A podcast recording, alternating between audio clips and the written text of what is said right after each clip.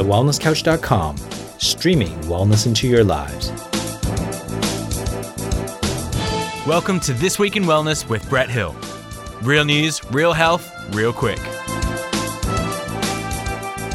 This episode is brought to you by my free mentoring group, Healthy Lifestyle Choices. For wellness information, inspiration, and mentoring from me, just search the group Healthy Lifestyle Choices with Brett Hill on Facebook. Hi, I'm Brett Hill, and this week in wellness, a study conducted by the World Animal Protection, formerly the World Society for the Protection of Animals, has shown that over half of all beef and over a third of all salmon in Australian supermarkets harboured resistance to a range of antibiotics. The study, carried out by researchers at Monash University in Melbourne, looked at the levels of antibiotic resistance in the meat, as concerns were raised about its ability to jump between bacteria, jump to humans, and even pass into the water and contaminate the environment.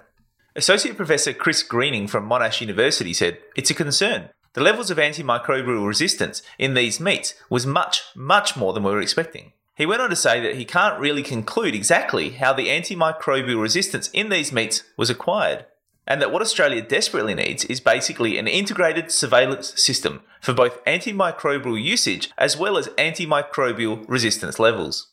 We also need to be looking at animal health. We need to be looking at food. We need to be looking at the environment, he said.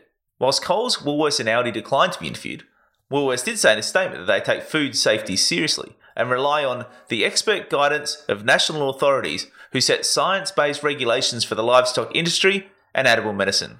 Trust the science, they said. The Department of Agriculture, Water and the Environment says that the study's findings are not reflective of current antimicrobial usage practices in Australia's beef or salmon industry, which is an interesting statement. Peter Collignon, an infectious disease physician and microbiologist at the Canberra Hospital, says that as the projections go for the future, they're talking about millions of extra people dying per year because antibiotics don't work. It just shows why we have to be very careful with the volumes of antibiotics we allow to be used, the types that are used, and how we let it spread. As always, the links are in the show notes.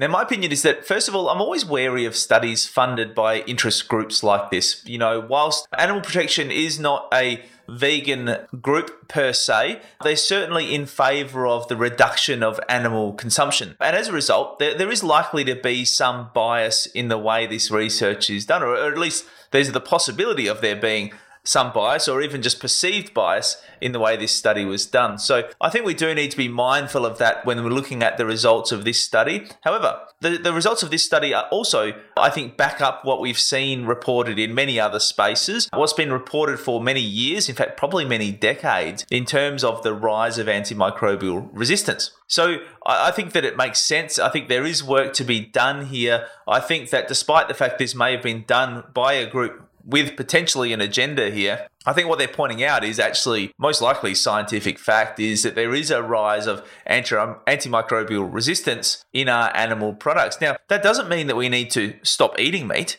it, but it does mean that we need to look at how we're producing the meat, how we're farming, what practices we're using, where we're shopping, what we're choosing to buy when it comes to animal products. You know, what are we encouraging producers to do and to use by using our wallets?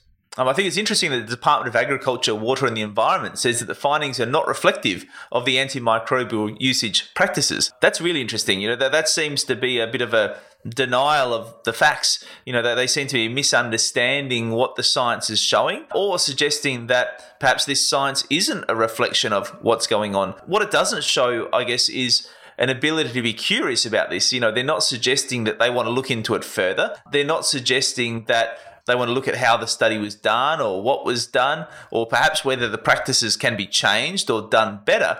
They're just saying, well, we don't think this reflects what's going on in the field. And so I think if what they think is going on in the field is not matching what's been shown in the research, then that should be a good opportunity to go out and do some examination to see whether what they think is going on in the field is actually what's going on in the field. Are they actually the farming practices, or is there some misinformation going on there around what is actually happening in these big feedlots, particularly, but but also just in you know farms in general around Australia?